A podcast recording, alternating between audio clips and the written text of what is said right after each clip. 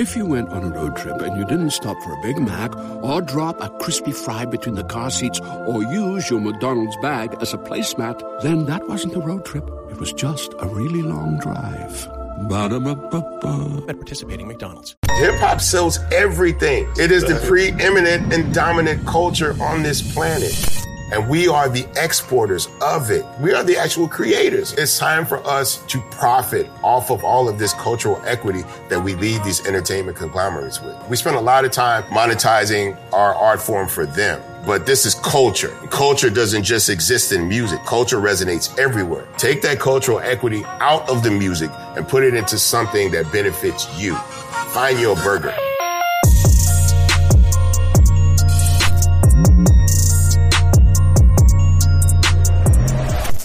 Bun. What's up, my brother? Good, man. It's good to see y'all back in Texas For again. sure. For I- sure. I got it right. Did I get it right? Good enough.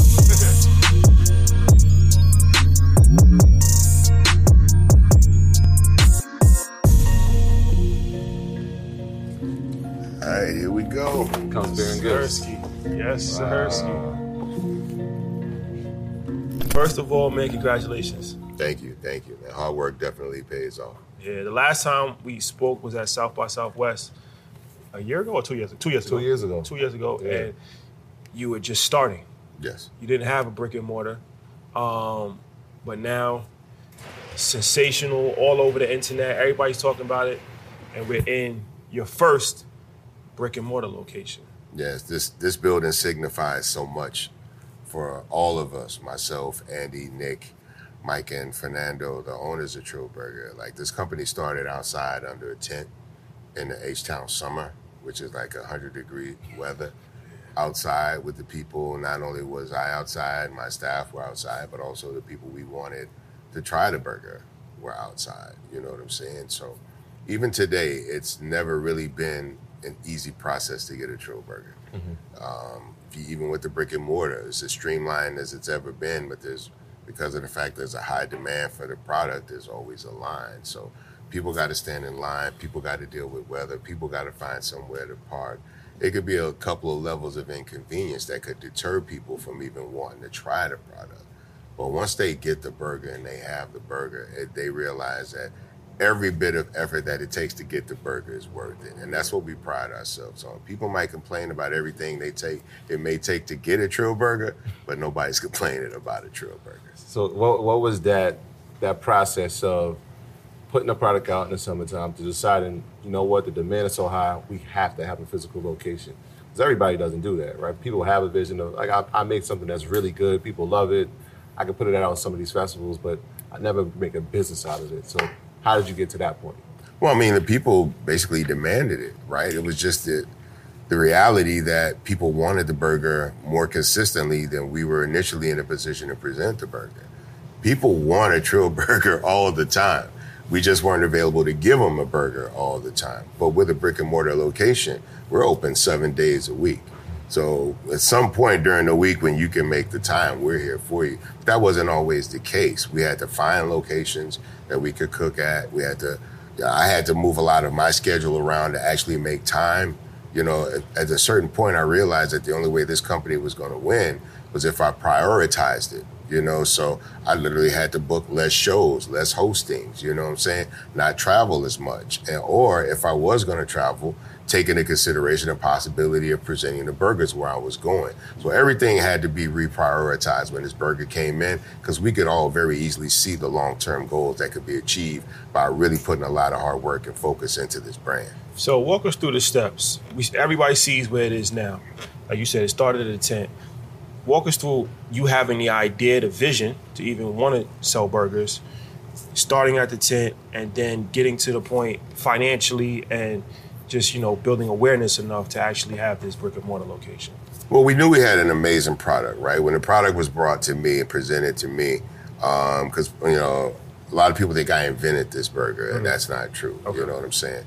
Um, but when this product was presented to me, it was far and away the best burger that I'd ever had. So, That that somebody came to you with the idea. Yes, yes. Friends of mine that I've known for years um, came to me with this opportunity, and I had every reason to say no, right? Because it was this was building this thing from the ground up, right? I had no I had no prior business experience in the food industry, so there was to have to be a lot I had to learn, a lot of things I would have to sacrifice to even really be a part of this company and help build it. So I had a million reasons to say no, but I had one real good reason to say yes, and that was the burger.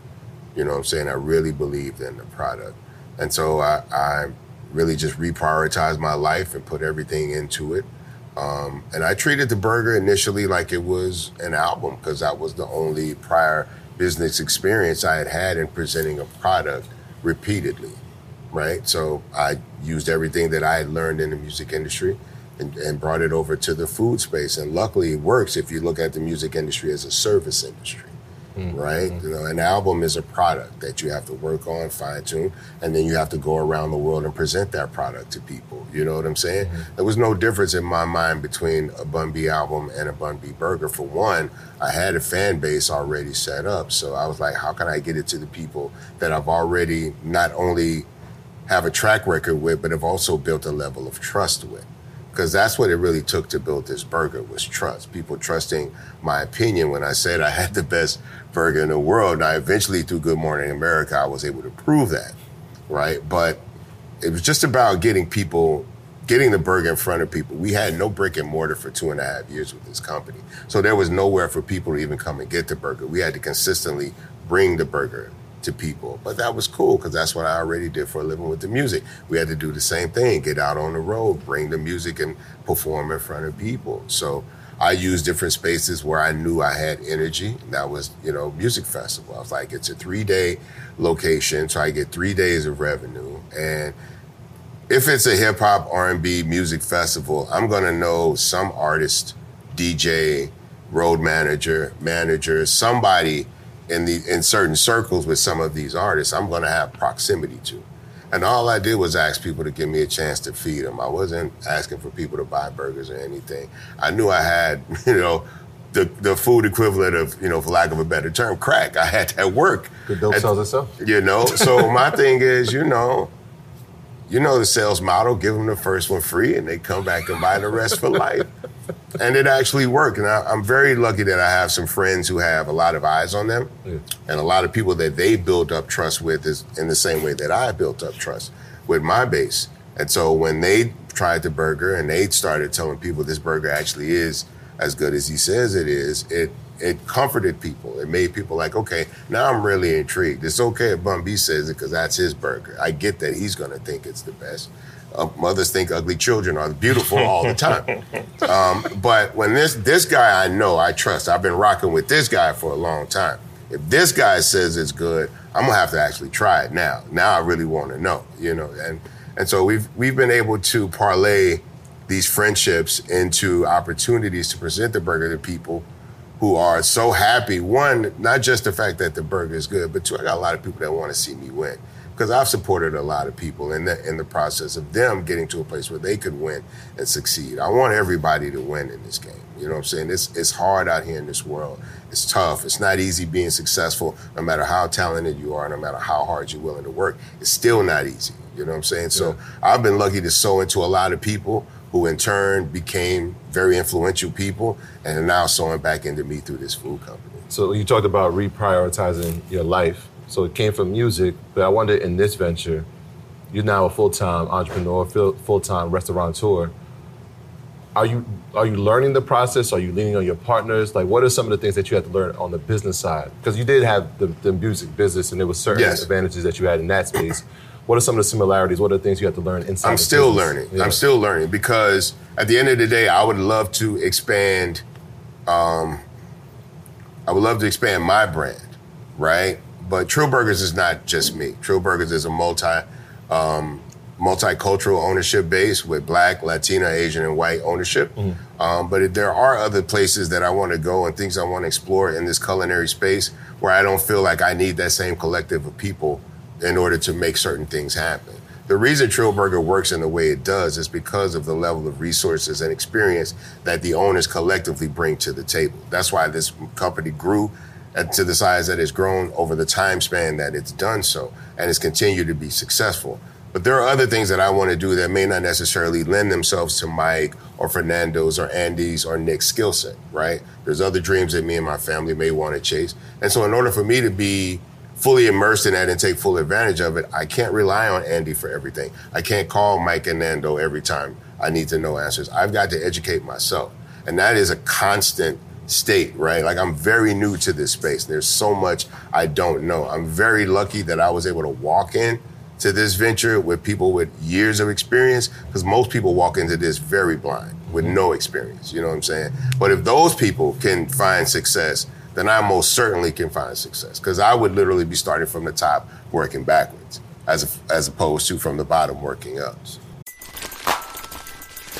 Everybody loves McDonald's fries. So yes, you accused your mom of stealing some of your fries on the way home. Um, but the bag did feel a little light. Ba-da-ba-ba-ba. Recently reading this book and it's um, saying that PR is three times more effective than ads. And you you're using influencers to like market the product, right? Influencers as far as musicians. So when you Yes. see DJ Khaled come in and he's saying how good it is, or Mike Tyson, or that those people obviously have large followings. Yes. Right. And it's one thing for you to put a billboard to say, try Trill Burger, it's the best burger ever. But when they vouch for it, now it's way more convincing, right? And I, that's how I was really started to know about it. I mean, I, I, we had a conversation with you, but I'm seeing what's happening on social media. Yes. So that's a strategic marketing plan, like you said, that you're using your relationships, and those people have followings, and then when they see those people vouch for it, now that level of trust is way more efficient, efficient and cheaper than you, Absolutely. you paying for commercials. Absolutely, because here's the thing, right? As a recording artist, I was always supportive of independent artists. I've known for doing features all over the country. And it was a very easy thing to understand. One, it's money, right? It's I'm getting paid to do a lot of these. Some of them not necessarily, but most of the songs you hear me on, I'm probably getting paid to record on that song. But I felt like it was so much easier for me to just work with artists around the country and get popping in their area than to try to make one record and try to force that record on people everywhere. So if I know I don't make the kind of music that California music fans may not normally re, you know respond to or resonate with, then I'll work with California artists and I'll meet them where they are. And I'll work with Atlanta artists and Florida artists. So now I got a buzz everywhere, right? And I'm also part of helping build somebody. So out of maybe 10 features, one of these dudes may get a record deal. You know what I'm saying? Uh, eventually they'll get a hit record and pop and they'll blow up and they become the Lil Waynes or they become the Jeezys or the Drakes in the world. And if I pick the right people, not just based off talent, but also character, those people will reciprocate. You know what I'm saying? And that's just basically what's happening. All this love that I'm getting from these people who are now hugely influential and hugely powerful and have millions of people that follow their lead, they're just bringing that energy to me in the same way that when they were up and coming in their respective trade, I brought my energy to them. And that's just about making sure you pick the right friends. And it happens vice versa when Jay Z wanted to come into the South, Absolutely. called you guys, and the rest of history. Yeah, and then now I call Jay Z and like, hey man, we, I know y'all want this burger. I need that And, feature. You know, The and, and, and so. I get to I get to feed them and host it. And I'm a natural host, right? So that's the, the one benefit that I love about this is that I just get to present this to my friends. But I also know my friends actually really want this burger because they've seen it too much and they've heard about it. And at some point when you hit there's a lot of people like, oh yeah, he said that because it's his friend, whatever. But at some point, somebody you know that like a big a big factor for us was getting Tyler the Creator to eat the burger. Tyler the Creator is a very unconventional individual, right? but he's also he's also very very genuine, right? Like Tyler Creator is not trying to be anybody except Tyler the Creator. He never does testimonials. He never does anything on camera for anybody. He's an extremely savvy businessman. If he's going to market any product, it's his. And he's done very well with Golf Wang over there, mm-hmm. right? And building that brand, creating a festival, all of those different things. So to get Tyler, the creator, to even say something on camera, much less even be remotely positive about a product that he doesn't have any financial stake in, was a huge deal. And the Tyler, Tyler the Creator fan base is somewhat far removed from my typical fan base. I wouldn't necessarily have an entry point to those people, and even more so, an entry point that they already know and trust. Again, I keep going back to this word trust. because people see the burger before they can touch the burger. So there's this level of anticipation that builds up inside of people to try the product because somebody they know, somebody they trust had it and told them it's the truth. Mm. So that becomes the best feature, right? When I needed a song, I reach out, somebody gives me a verse. When I needed somebody to just try the burger, that almost feels like the feature.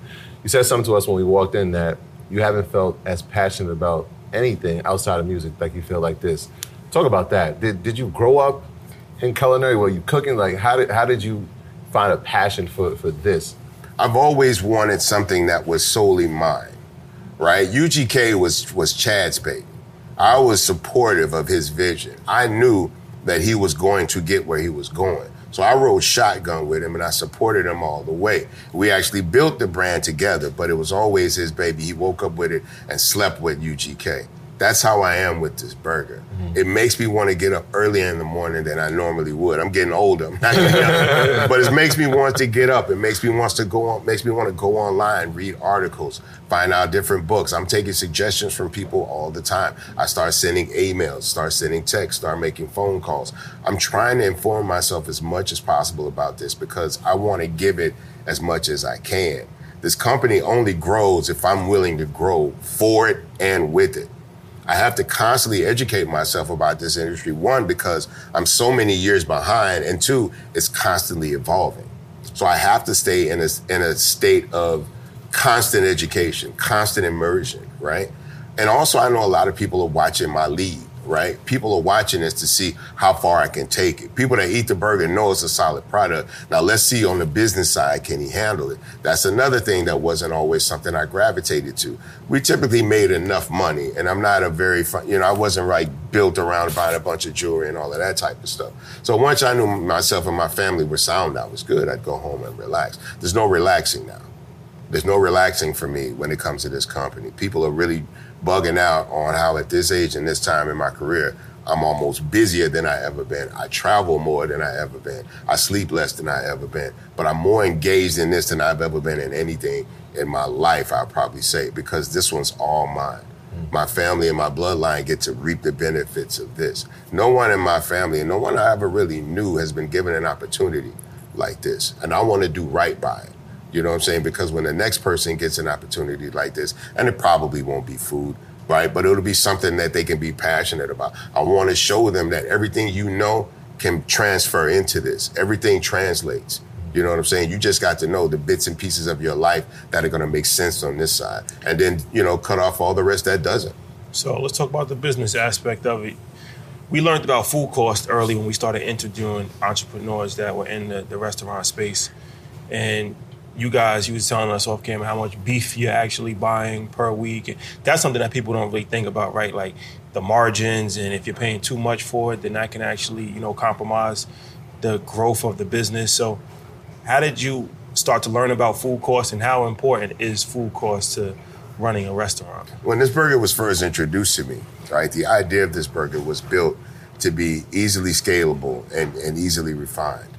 So the burger has minimal ingredients. And the ingredients that we do choose to use in the burger have long shelf lives. That's why there's no lettuce on a Trill burger, because mm. lettuce typically has a short shelf life. That's why there's no tomatoes on a Trill burger, because tomatoes typically have a short shelf life. But onions have a long shelf life.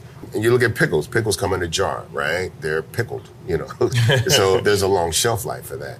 Everything about this was designed to make this burger as easily assembled as possible right? And to make sure that these ingredients that we have that come in don't sit on the shelf long. And that's kind of what we've been able to accomplish. And now you add that with the idea of there constantly being a flow of traffic coming through the door. Now no food sits either.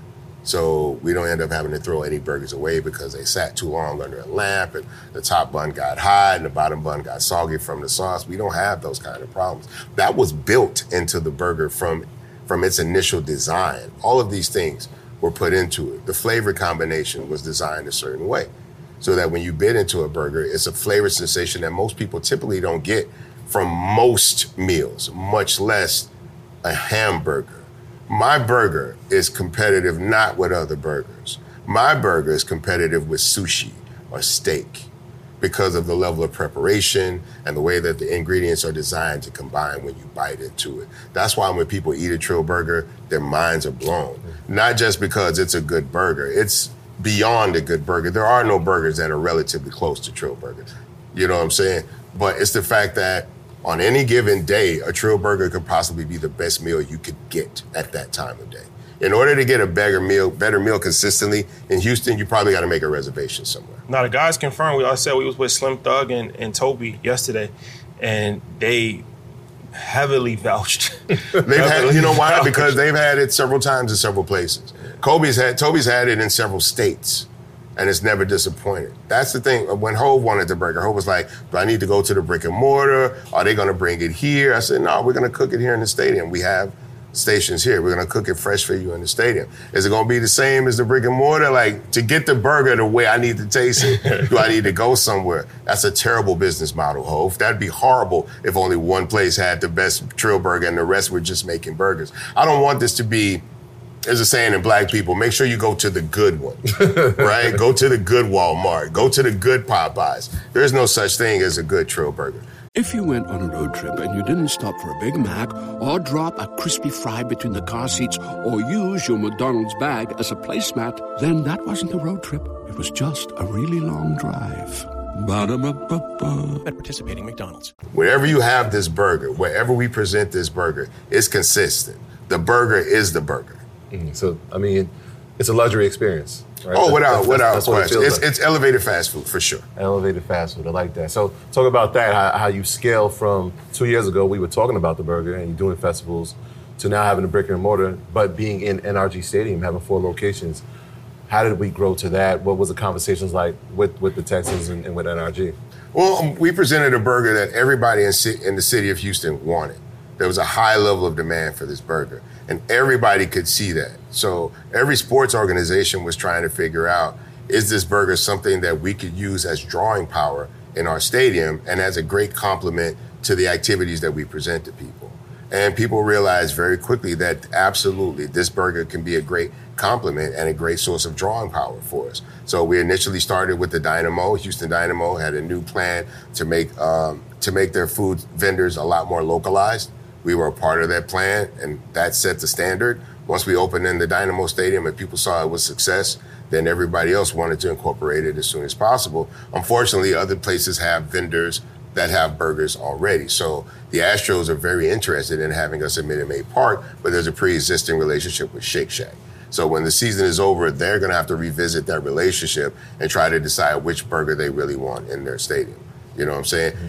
In the meantime, we are still supportive of the Astros. We go to every fan fest that they have so that fans can still have a Trill Burger mm-hmm. and support the Astros. You know what I'm saying? Because we want the Astros fans to try the burger and fall in love with it like everybody else. So then the fans start asking the venue, why don't we have Trill Burgers here? Why can't we have it? And football, which is far and away easily the biggest sport in Texas, is in is in session. Mm-hmm. And when they go to football games, they're getting Trill Burgers. Those same people go to basketball games. They go to baseball games, and they're going to want to know why I can't get it here and I can't get it here and here.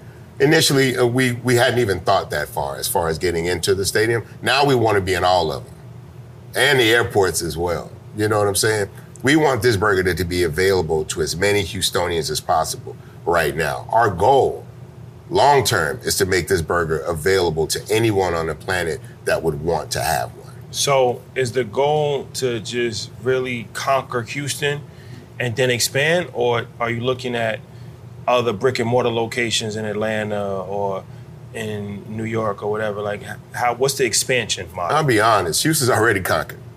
but when I say conquered, I mean No, like- I'm, like- just, I'm just kidding. Yeah. Houston's already, but Houston's already conquered. So no, we're going to open more locations in Houston. I have a trip up to Dallas and just Austin in the next couple of days. Proximity is key for us. Mm-hmm. Yes, I'd love to open in Atlanta and Los Angeles and New York, but I've got to build a model that's sustainable the further away the brand gets from me. Right now, it's going to be a lot easier for us to maintain the integrity of the product and keep the supply chain consistent if we keep it close to here, right? Now, while we're expanding, you know, um, concavely, right, in the area, we'll go to Austin, we'll go to Dallas. This will also help us perpetuate the brand being seen in the way that we want to get it to a high level of valuation. because it doesn't make sense for me to bring it to a market where I'm not sure if it's going to do numbers like it does here. You can't just have one store doing numbers and the rest being eh, okay. That doesn't equal high valuation for the brand. So I got to open these doors where I know there's a high demand for it. There's really no places that want it more than Dallas and Austin right now. Louisiana is very close, though. Louisiana is very Close, close. yeah. And Louisiana is close enough for me to actually get that supply chain consistent. But we're also like, we're doing a lot of burgers, which means a lot of meat, right? And so when we open up more doors, we're going to need almost the same amount of meat, if not more, than we're already buying. And we're buying thousands of pounds. How many, weekly. how many pounds you think you buy a week meat? A week? Damn, I wish Mike was here. Mike, Mike would actually oh. know the, the actual number. I'd have to say, I'd have to say anywhere from 2,500, 3,500 pounds of meat a week, A week, easily. and that's all from Texas farmers. yes, yes. Right from now. one farmer or multiple different. We initially started with one farmer, um, but we're not their only account. Okay. And so, as far as ground beef is concerned, I think we're maxed out. Okay. Um, we would need, we would like to have a deeper commitment from one place, but quite frankly, with the numbers that we're doing, I don't. It's it's very hard for one person to fully stock us. It just really is. Is it important to know the farmers, like where you're getting? All beef, I guess, is not equal. I don't. I, I can pick the cow. You can pick That's the how cow. highly prioritized I am in this company. I can go in, I get, I can pick the cows that I want my beef to come from. You're involved in that process? Who me? Yeah. No, no, Oh, no. Because like, I don't I don't control the kitchen and I don't profess to know Yeah. the best quality of beef. That's why I can fully just defer to my staff, kitchen staff and ownership for that. That's where they come from. And they defer to me when it comes to making sure that we prioritize who needs to see this burger and where it needs to be seen. So you talked about valuation just now. Yes. And so I'm thinking, obviously, creating brick and mortars also creates overhead. Mm-hmm. But one of the things that we see with successful restaurants is licensing. And so, if I'm in New York, yes, we, we conquer Texas, right? Mm-hmm. But how do we, how do we, or are we thinking, how do we get this into the local supermarket chains where now this has become something that I can get in the frozen section and Trill Burger expands in that way? Is that a thought process or is this so unique that it has to be experienced? Not at all. Every every way that you think this burger could be presented and sold, people have come to us. Things that we weren't even considering or really know we're not ready for, we still get we still get offered all the time. Your frozen option for this burger was sent to us immediately. Like we would love to package that, but we don't believe that that's the best way that a Trill burger can be presented to people. Now, could we build a burger that can fit that model? Yeah, absolutely. But that's not what we're trying to do. You know what I'm saying? You didn't start seeing White Castles in, stores until White Castles had conquered brick and mortars. And that's the reality, right? We're still building this company. We're still building the model of this company. But we do know that there are parts of this company that can very easily go to a shelf, like the Trill sauce. Mm-hmm. Very easily be bottled, packaged, and presented to people, right? Go into a store, do a live demo, people get pieces of burgers in a minute. And then they'll be like, well, maybe my burger can taste more like a true burger if I get the sauce. All of that's very easy to accomplish, but our main goal is to build up a chain of brick and mortar establishments for Trill Burger. Once we get that done and that's running on autopilot, we can look at other ways to present the burger. But right now, the best way for this burger to be seen is in your hands in a restaurant. So Hip Hop 50 this year, and one of the dope things about hip hop is that we get to see the growth of Yes. hip hop stars, right? And I think you're a perfect example of that. And the name Trill Burger. So you guys started in Port Arthur, Texas, and you created Trill, right? That's your word. No, that's not my word. That word Okay. create that word was started in the Texas prison system. Okay. And uh, a couple guys, Spoon and Block from Port Arthur, came home and started utilizing the word in the streets of Port Arthur. Okay. That's how it became a prominent term where we're from. And it was just something that we normally referred to, period, being where we're from. It became incorporated into music and it became a way for us to separate ourselves from everyone in the same way that the term was used to separate people from the town of Port Arthur from people everywhere else people started to identify with the ideology of UGK, how we moved, how we presented ourselves, and they started to emulate that by calling themselves Trill. That became a term that not only was a, a southwestern Texas, southeastern Texan term, became a Texas term, a southern term. Now it's just basic hip hop and cultural colloquialism. Yeah. So, but good education. I didn't know that. But you guys start with Trill. Yes. But that was started. You're saying it on a street level, and it goes to hip hop music. But now it's Trill Burgers, right? And you Yes. see, like, all right, from a rap star to now an entrepreneur to a restaurateur, and now Trill has a whole different meaning. I'm Yes. assuming than what it originally was back. Well, then. no, it still means that, right? It still means about going above and beyond, and this burger does represent that. Like keeping it real is like, yo, you you hold your people down, and you know, you know that's your man. Something's wrong, you hold them down. Keeping it trill means when you're doing right by your people and nobody's watching. When there's no residual benefit for you to keep it solid, where it could actually possibly work against you, but that's just how you're built. That's what this burger is. This burger goes above and beyond any other burger. That's why I know I can call it trill. so Trill is super solid. That's like super, Absolutely. super solid. Absolutely. Like you don't even have to question it. But then also the actual brand of Trill is imbued at this point with 30 years of cultural blood, sweat, and tear equity that we've put into it by the way we've moved and carried this term on our shoulders. And so that's what I bring to the table with this burger. That's that trust factor that was built up by building this Trill brand through the UGK's music and movement and representing our hometown. And so now when I say, and because I've never branded anything with this like this, I've never really sold a lot of merchandise with this or anything because I wanted to maintain the integrity of the term, right? And so now when we say, okay, this is a Trill burger, people like, okay, well, well, I know what a burger is, but if it's Trill, then that means it's got to be different, right? Like this burger got to be, like, this better be a badass burger, like period. And it is. I would not have sacrificed all of the work that Pimp and I put in to build this company and build this brand to to put it on a burger, just a burger. Yeah. Like not that, no, it's not that serious. I'll find something else to do to make money. Hey there, ever thought about what makes your heart beat a little faster? Oh, you mean like when you discover a new track that just speaks to you? Yeah, or finding a movie that you can't stop thinking about. Well, get ready to feel that excitement all over again because Amazon Prime is here to take your entertainment and shopping experience to the next level. Absolutely. Prime isn't just about getting your packages quicker. It's about diving into a world of endless possibilities, from the latest releases to exclusive content you won't find anywhere else. And don't even get me started on the music. Prime offers concert specials that will transport you right to the front row. It's like being at the hottest gigs without leaving your living room. I use Prime to tap in with some of my favorite artists' live shows from any and every genre of music. Trust me, Prime is a game changer. It's like having a personalized superstore and entertainment hub right at your fingertips. So why wait? Head over to amazon.com forward slash prime and start experiencing entertainment like never before. But this was very real. And I knew this burger could handle the responsibility of that term. That's why working with Trill Burgers is different because they know they don't just work here and sell burgers. They're actually maintaining the cultural integrity of my brand. It's deeper than food. It's always been deeper with food with Trill Burgers. This is a fast financial fact sponsored by Xfinity. This week's fact. Taxes are a significant financial obligation. Understanding your tax liabilities and exploring legal tax deductions can help reduce your tax burden. Assets over liabilities is presented by Xfinity. Yeah, you said find your burger. So it's, it's it, obviously it's bigger than this, just the food.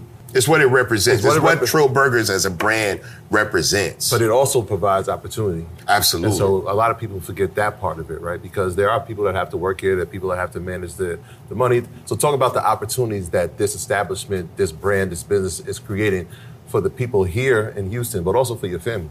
Well, I mean, look, this is this is not easy work. We make smash burgers here. So it's not like anywhere else where if you're working with, and I don't want to, I'm not going to put anybody on blast, but if you work at other fast food restaurants, you might right, you're not actually cooking burgers on a grill. You're you're you're warming patties. Right. These burgers have to be cooked. Every single patty has to be cooked, and it's a smash burger. So each patty has to be physically pushed into the grill over and over again all day long, 10 hours a day. This is very hard work. Now, you could do hard work anywhere in Houston, right? You can cook burgers anywhere in Houston. I argue that this is a better environment to cook burgers in. I also would say that if you could work at Whataburger or McDonald's or Burger King or any of these other places, right? And have a great day at work and meet some nice people. You work at Trill Burger, you might see your favorite person in the world. Nobody is happy to get up and go to work in the morning. I believe Trill Burger employees are because they have no idea who's going to walk through that door. They have no idea what they may see. Even beyond that, we the way people get tipped at Trill Burger is different from anywhere else. You cannot get tipped at Whataburger. You cannot get tipped at McDonald's and Burger King because those companies don't believe those people believe they need that support. Right? But we tip everywhere else, but we don't tip there. No, we tip. We make sure our fans, people get tipped here because we pride ourselves on our service. I'm a very kind, respectable, mannerable person. You cannot be a representative of this country if you don't embody those character traits, right?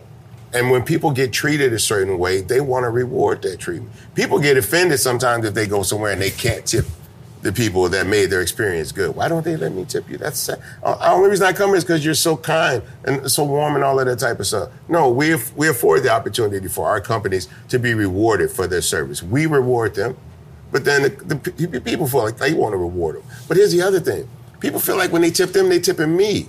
People over tip here. We've had employees when we worked in certain scenarios where they made more money off of being tipped than they did from the pay. Now, that doesn't mean we're underpaid. We have a, a, a sustainable model. People make very good money here at Trill Burger for the work that they do. But there's also residual benefits that come with this company. That alone gives people more incentive. They want to get up and come to work here.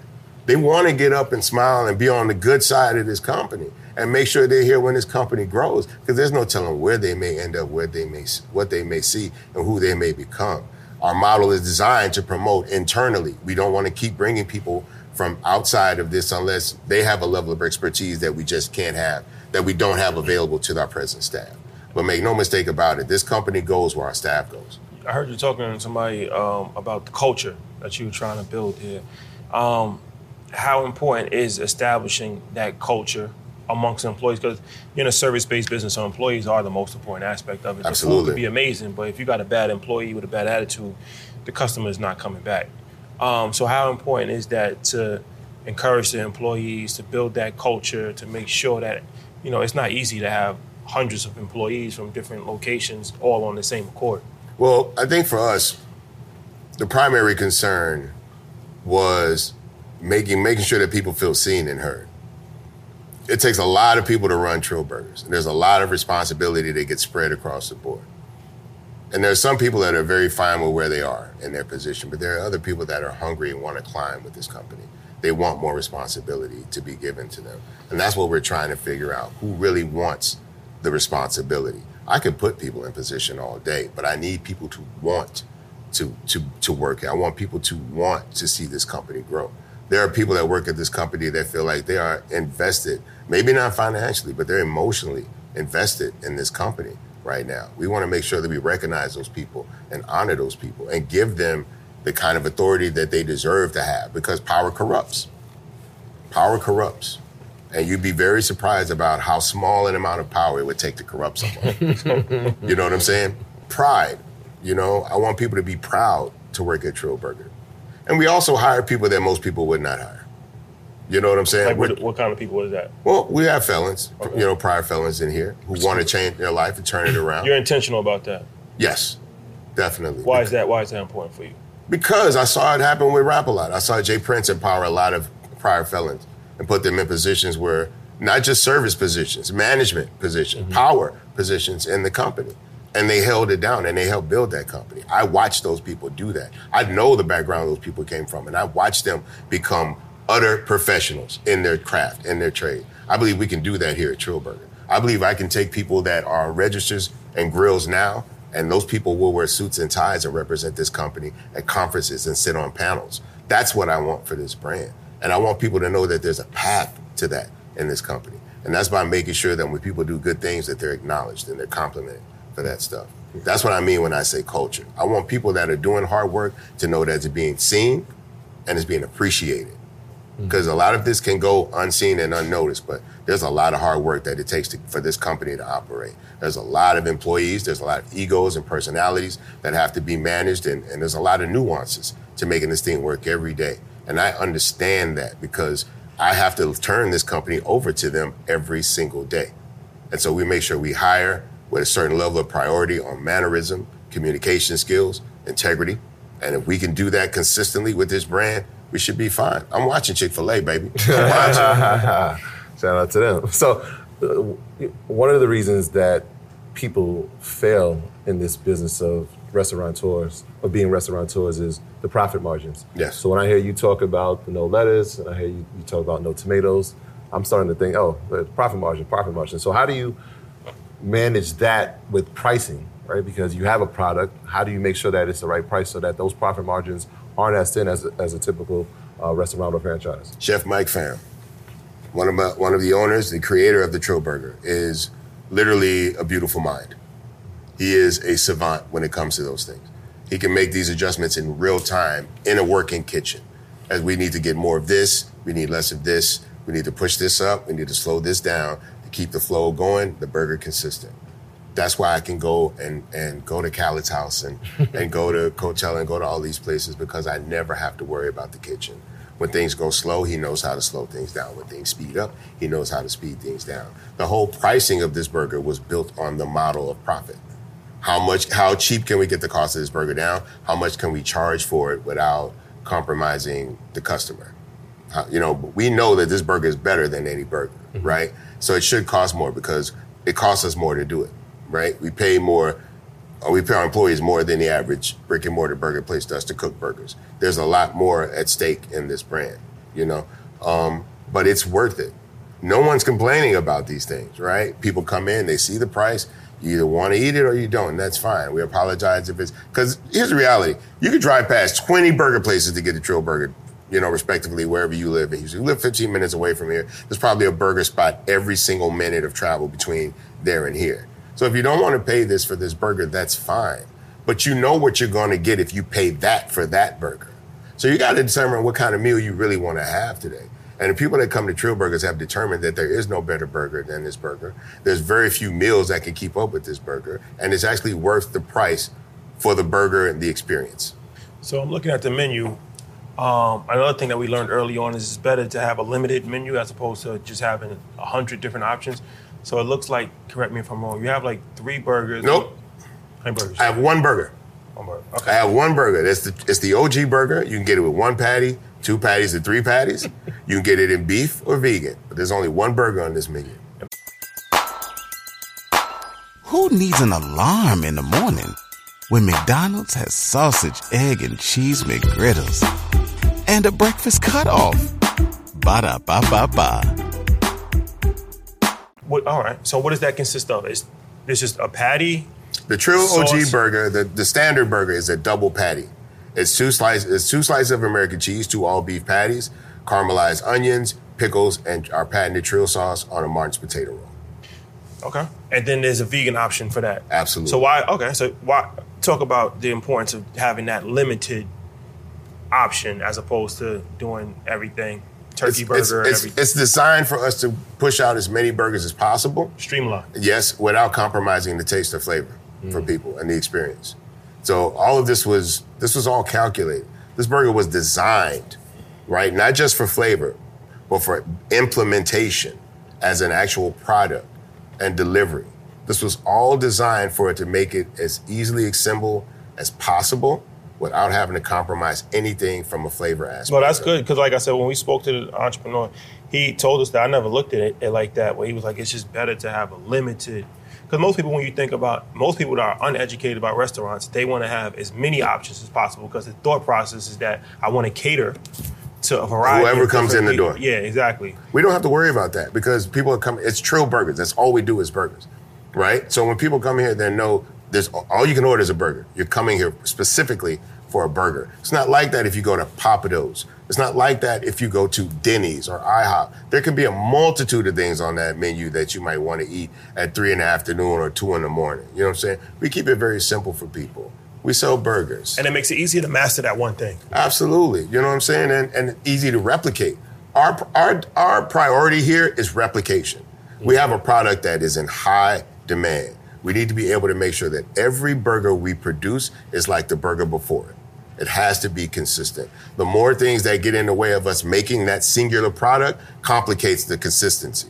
So for us, one burger, one model, one set of ingredients, no diversion, easily assembled, perfect flavor combination, gets them in and out the door. Mm. So one of the things we've seen with some of these other burger establishments is that not only do they have the brick and mortar, but they own the real estate. So they, it becomes more than just a food play; it becomes a business play in terms of owning the land. Is that something when you're talking about scalability? Is that something that's in the business model? It has to be. It has to be. Because if you look at any brand that's expanded over 15, 20 doors, right? This is no longer about the food itself initially. It's about the real estate. You know what I'm saying? A good friend of mine is one of the owners of Walgreens, right? But he, he doesn't run Walgreens. He owns the parent company, which is a real estate company. Because Walgreens owns every piece of real estate it sits on.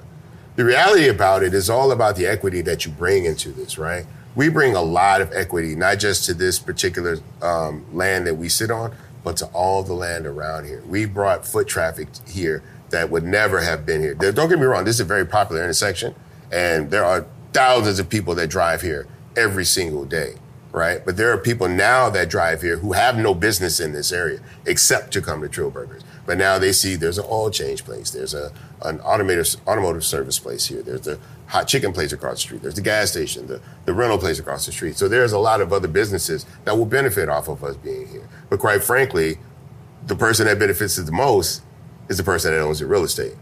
Because now this is a prime location where people will drive by and look for something to go to.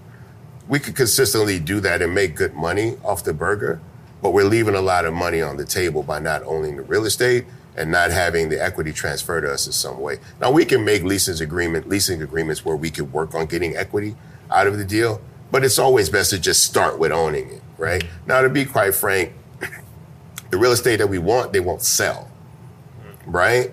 And if they did, they probably want more than we're liquid enough to purchase. So what we have to do is constantly refine this model to make sure that we without compromising the product, we can get as much profit as we want. So we could turn the tables on that and actually have the liquidity needed to buy. And keep in mind, like we're not trying to just buy things outright. We're trying to make sure we do these things right. But there's a certain amount of capital that's necessary for operations for this company. So anytime we put that out somewhere, we, we have to be very careful where we put that money.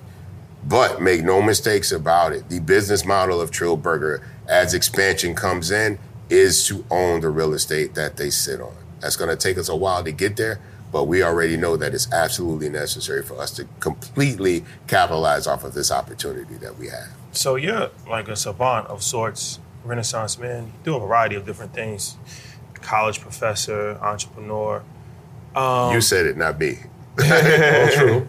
Trill OG. But um, I'm wondering, hip hop is at your core.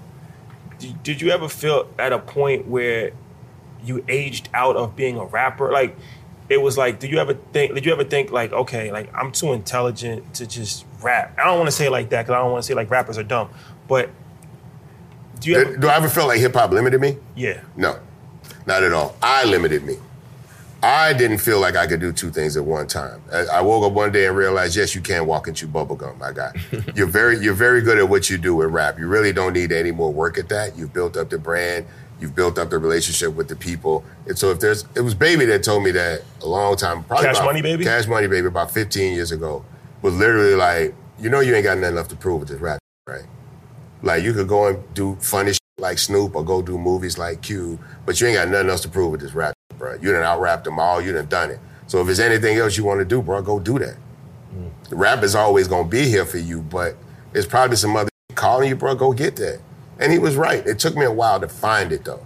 That was the thing. I had to really find the right thing. I was pushing a lot of different ways and presented with a lot of different opportunities, but they didn't seem genuine and it didn't seem like something that I really wanted to do. It was something that I could do, there was money available, but I see a lot more than just money when it comes to Trill Burgers. I have family that works here. My manager's daughters works here. My granddaughter works here. My niece works here. This is somewhere where I would love for everybody that owns Trill Burgers, for our kids to get their first jobs at Trill Burgers, to learn different skills, for us to be able to send our kids to college specifically for a skill set that will come back and benefit this brand, mm-hmm. finance, management, real estate, whatever, right? That's that's the way I look at life now. I never looked at my rap career as something I wanted my kids to do. That's not the world I wanted my kids to grow up in and conquer. You know what I'm saying? This is something tangible that I could leave to the next generation of me that they can actually sow into. They just have to want to. Yeah. Now, if they don't want to be a part of this company, that's fine. But if you do, it's here for you. I would love nothing more than 30 years from now for my granddaughter to be sitting at as the keynote speaker at some finance convention about what her grandfather's plans were for this company and what it's evolved into, this multinational corporation. I would love more than nothing more than that, or their kids, somebody's kids, right, that know what the intentions of this company was to run this company. Yeah, I, I wonder what. Speaking of hip hop, right? Because I'm watching you. We've watched this evolution, right? We're born in the '80s, listened to the music in the '90s, so we've seen this this evolution. I see you on Good Morning America. I'm looking like, damn, you never thought hip hop would take it this far, right? And so I wonder how you view this from a standpoint of the evolution, right? We started out as MCs, but now we're seeing a lot of us go into business at the later stages, and some are even at the early stages of their career. How you see the landscape of hip hop as a culture when it comes to entrepreneurship outside of their particular art? I tell people that that we all need to start living in a roofless house because we are consistently putting ceilings on what we can achieve. Most artists, when they sign a record deal, feel that they've made the biggest achievement of their life. And that's cool because you can become rich in hip hop, but you do not get wealthy by music alone. You have to learn business. You have to recognize certain factors, right, that help people transition from one status to another, right? So Hove is wealthy. Hove is not wealthy because he sold a lot of records. Hove is wealthy because he took the business acumen that he brought to the table, along with what he acquired, to realize that that could translate into other spaces and transfer into other revenue streams. You know what I'm saying? Yay. Same thing with Ye. Same thing with Rick Ross now, right? There are people who realize that their skill set works for them in other ways, and that if they could sell this product efficiently and easily, that they could probably sell damn near any product. They just got to want that to be who they are. You know what I'm saying? I, I made a statement recently that there are people who sell more records than Rick Ross tour more than Rick Ross, but they are nowhere as rich as Rick Ross. Even Rihanna, she became a billionaire off of Fenty, not off Absolutely. of music. And that's because they they were open to opportunity. Mm-hmm. You have to be open to those type of things. But it's very easy to become very comfortable being a successful musician, right? There's a, a standard of life that's afforded to you that is very comfortable, right? Consistent forms of income. You don't have to do more than that if you don't want to. But if you want to do more than that, then this is the perfect entry point for that hip hop culture sells, I would imagine, 95 to 97% of every product on the planet. There's somebody breakdancing, some kind of up tempo beat, a bumblebee rapping and shit. I don't know, right? Hamsters in a Kia, whatever it is. Hip hop sells everything. It is the preeminent and dominant culture on this planet. And we are the exporters of it. We are the actual creators yep. of this. It's time for us to profit off of all of this cultural equity that we leave these entertainment conglomerates with.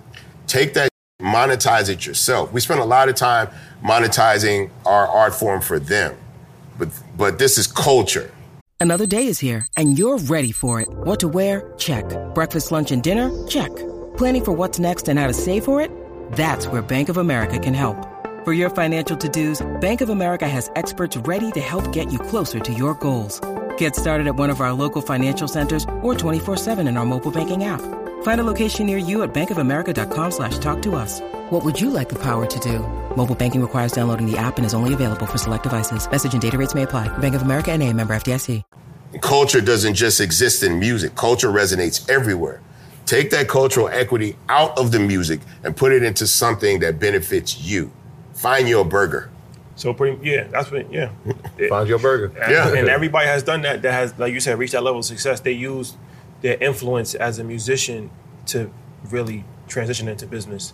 Whether it was Ye with the sneakers, whether it was Diddy with the liquor brands, Jay with the liquor brands, Rihanna with Fenty.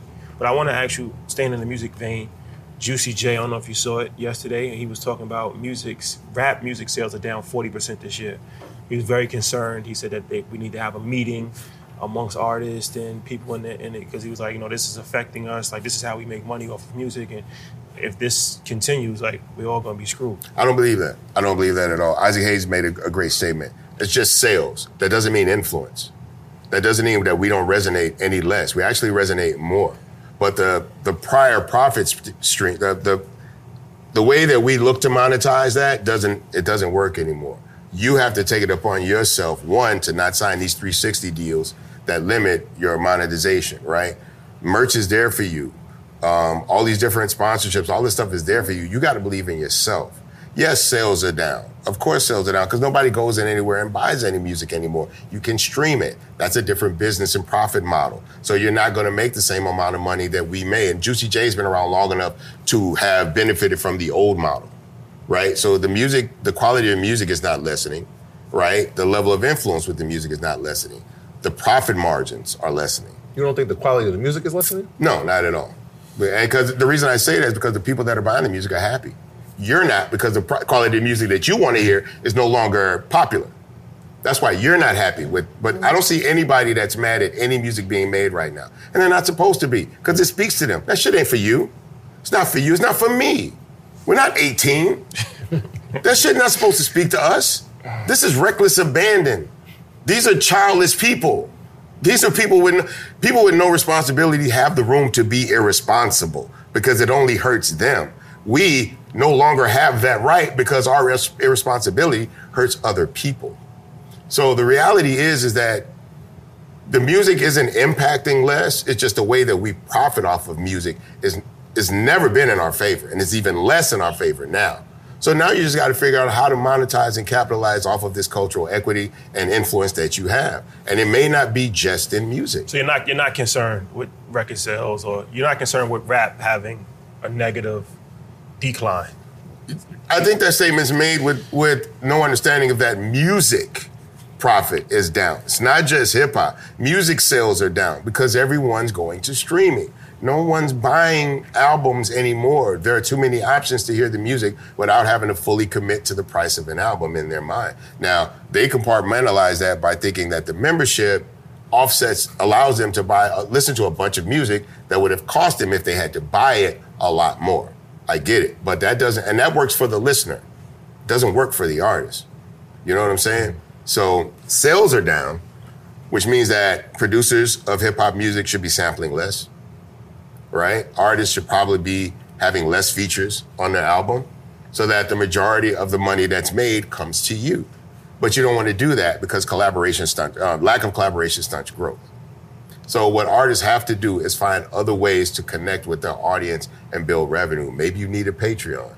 Maybe you need to concentrate more on merch, right? And you don't need a million people to make a million dollars. You don't need to, you know what I'm saying? You can sell a million records and not make a million dollars, but you can build a relationship with 5,000 people. You can convince 5,000 people to spend $20,000 with you a month. That's 100 racks. That's 1.2 million a year. You can get that with t-shirts, baseball caps, and cigarette lighters.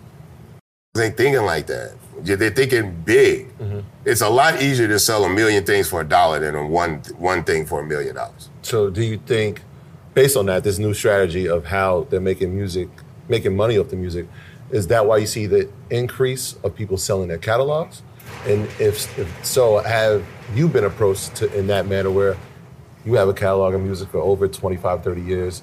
Is that something that you would be even interested in, these liquidation events, because of the way that the business structure of music and making money off the music has changed? So I'm not opposed to the conversation of catalog sale and whatnot, but it's not something that I'm concentrating on. We've had a very, very successful licensing agreement with the music.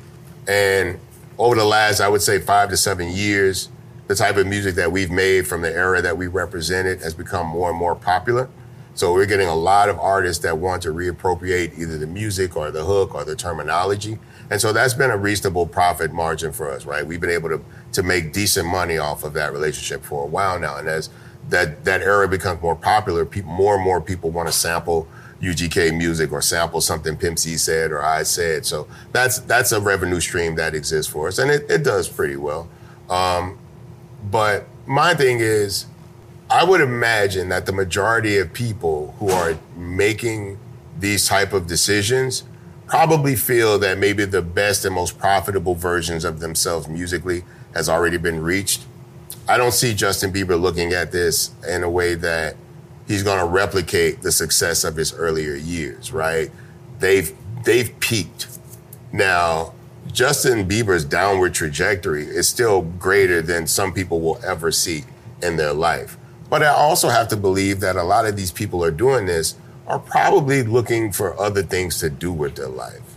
You know what I'm saying? I don't know how much more successful Justin Bieber could be in music, Justin Timberlake could be in music. I just don't really see, and the system isn't designed for them mm-hmm. anymore. The system that they helped create is now benefiting the next generation, as it should. And as it evolves, it doesn't evolve to include us. It evolve, it evolves to include them. And so at a certain point, you got to realize you're not in popular flavor anymore, right? Everybody gets to a point where if you're going to cash out, it's now or never.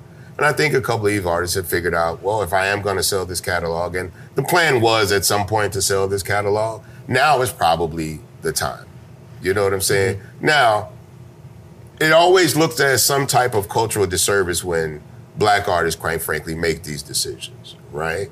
No one bats an eye. White America does not bat an eye when white artists make these decisions. It's actually looked at as good business. You know what I'm saying? Um, but we do have to understand there's a lot more of a cultural implication when we do these things. And we have to be careful about the message that it sends to people. So again, I've, I've talked about on this in this interview that uh, my plan is to build this up to a high level of valuation. And when I get there, I'm going to sell this company, right? Not even- yes. I'm going to sell this company. you know what I'm saying? That's it. My job is to provide a product. People buy that product. Well, let me, let, build let's, let's talk about up. this because this is something you mentioned it on the music side, but we, we're a business platform, so we see it on the business side where anytime a black business sells their company, there's a tremendous backlash from the black community. That is usually a few things. They sold out. How can we ever build generational wealth if we're always selling? V- These things happen over and over again um, that we see from people that criticize business owners when they sell their companies. And like you said, Elon Musk sold PayPal, and I've never heard anybody criticize him for selling PayPal. He used that money to start SpaceX and Tesla, and now he's one of the richest people in the world. Mark Cuban, TV.com, Yeah. I think. Yeah. Yeah. So- and now he owns one of the most profitable basketball teams. So, what, so because I think it's important for people to be fully educated. I think black people have a lot of trauma when it and it's rightfully so, right? And they carry that over, and ownership is a big thing. And whenever we, we always we look at like selling out. What's your education to those type of people on business? Because you already are in that mindset for them to understand that. This has always been a multicultural brand. I'm the face of this brand, and I'm a black man. So the face of this company is a black face, but it's multicultural ownership. Well, we've never hit that. There's black ownership, there's Lat- uh, Mexican American, I mean, sorry, Venezuelan ownership, there's Asian ownership, and there's white ownership. So what we're promoting is not how far a black man has gone in this company. What we're promoting is how far black men can go when black men and white men and Asian men and Latina men work together, how far we all can go. This has been an exercise in diversity and inclusion, right? I have not built this as black people come support me because I'm black. I don't do that because that's where the problem comes in when that company becomes sold. Because we've had products that black people have sown into because those products have pre- has been presented as a representation of black entrepreneurship and black excellence. Hmm. Right? I'm just trying to show you how black work pays off. Hmm. That's what I want to do. You put you sow into a company and you do right by this company, right? And carry yourself as a respectable black man. You can build a great company own with black ownership in it, right? But when a black owner sells his company, right, that is not directly built as a black brand, and there, it's very easily to tell the difference, right? Then there is no cultural compromise. You know what I'm saying? It should only be an example in entrepreneurship. That, that's important. And people have said that in the comments. They're like, "Well, our, my problem is when it's built as a black Yes. business." Support. I'm a black. supporting- I'm a black man. Black people support my business, and we can have it as an example, a shining example of black entrepreneurship and excellence, Mm-hmm. right? But you have to tell people we're going to build this just like everybody else built their shit, though, right? And then, and when you do that, make sure that there's some type of cultural contribution, right? And when we sell this bitch, if we sell it for a million dollars, we're gonna take fifty million dollars and so here, mm-hmm. here, and here, right, and give it back. Yeah, talk about that because I feel like we've been in Houston a bunch of times. Whether it was Trey, we spoke to Slim yesterday, even told me that philanthropy. Yes. that's, that's entrenched. I feel like it's a Houston spirit. Talk about the importance of that and why. I feel like almost all the artists here have that give back, especially to the hometown that they live in, but the overall state of Texas in general? Well, I think because many many of the brands that, that are here are DIY. You know, even with the musicians, like none of us built our career inside the major um, major record record label establishment, right? All of our success was built here. The only reason they got deals, we got deals in New York, was because we made ourselves worthwhile here, right? New York has not broken any Houston rapper's career, just for the record, right? We the only reason New York even called is because we were making so much noise down here, and every rapper that signed to a major label eventually walked away because it wasn't beneficial, right? So we have to lead by the proper examples in, in this city, right? We have to let people know off top, you're probably not going to get help. They're probably not going to understand you. There's going to be a disconnect culturally between what you represent and what they're used to. None of that matters if you get the music directly to the people. And so all of our movements were word of mouth movements, grassroots movements. You know what I'm saying? Mm-hmm. We understand the value of hard work, right? We understand that if you're doing all the heavy lifting, that you get the benefits of this. The more you allow record companies to do your marketing, to do your branding, to do your make sure that they're talking to the college radio stations and the DJs and all that. The more they do for you, the more they're you're required to pay them for those services. The more you learn on your own, the less you have to pay anybody to do anything. So we became one-stop shops here. We would go to the mom and pop stores. We would go to the distribute distributors. We would go to the one-stops and build those relationships for ourselves. So when we got a call from New York, we weren't heads over heels here, you know, as independent artists. We were like, okay, cool, we'll see what they're talking about. But we understood money, we understood the system. The the the music industry has basically profited off the ignorance and adamance of young artists just wanting to be signed, just wanting to be seen. They'll sign anything. I signed a contract that I had no business in signing. It took me 17 years to correct the contract I signed in 92. You know what I'm saying? And so these guys know their value, they know their worth, and they know what happens when hard work pays off. And so that's something that they came into this music industry already understanding, as opposed to people coming in really with a full level of ignorance, not just about the music industry, but about business in general. Because there wasn't really a need to. The record label would take care of everything you needed. We didn't have that luxury here. We wanted it, we had to work for it, we had to kind of figure that out on our own. And that's what I'm doing here with Trill Burger. There's a lot of shit I don't know I'm trying to figure out on my own because I know that the education benefits me. I could sit back and let my partners do most of the heavy lifting in, in this brand, but it would be missing something. This brand is working because I care so much about it that I want this brand to win. I, I don't get, I thought I had a crazy sleep schedule as an artist traveling, trying to balance family, and I still do shows. That's the other thing. I, I still travel, I still tour constantly. Um, and we try to incorporate the burgers as much as that makes sense, but it's not something, they don't always work together. But I'm, I mean, I, I get less sleep because I, I got to get back. Normally, I used to do a show. I come home on Sunday. I go home, fall asleep on my sofa watching football. I come home this Sunday. I got to come straight here. You know what I'm saying? Get right back to it. I want to come back here. I want to see how it's doing. Is there anything we need to figure out? Any problems we need to solve? Is it business as usual? I just want to know. And but I also understand that this is a culturally built brand. It's not just about the food. I know that in the back of most people's minds, they want, I wonder if he here. I wonder if he might. right now, this brand is still manageable enough for me to actually be here when people come. So anytime I'm home and I'm in Houston, I'm at Trill Burger. You just pop up. Yeah. But I, I typically will pop up here, not just for the customers, but for the staff too. I think it's important for the staff to know how hands-on I am with this brand because they know I could literally be as detached as possible from this process if I wanted to be, but it's already running like a machine. No, I care about this company. I care about y'all. I come in, how we doing kitchen? How we doing front of house? How we doing guys? What do we need? Does any, do I need to run an errand so that uh, hit management on staff doesn't have to go and we don't have to delegate employees? I still want to be as hands-on with this company as possible. I think it's important for my employees to see. I think it's important for my customers to see. But it's also important for the next generation of me to see, especially if they want this brand. Well, Bun, always a pleasure, my brother. Yo. Congratulations, much success. Thank you And so I can't, much. I can't wait to try the, the Trill Burger, man. I, I tell you, man, every time I think about y'all, I'm like, I've earned the leisure, but when can I enjoy it? I always think about when can I enjoy it. It's a constant journey. Yeah, man, but I'm, I'm, I'm proud to be on it, man. Let my life be an example. Let my life be an example.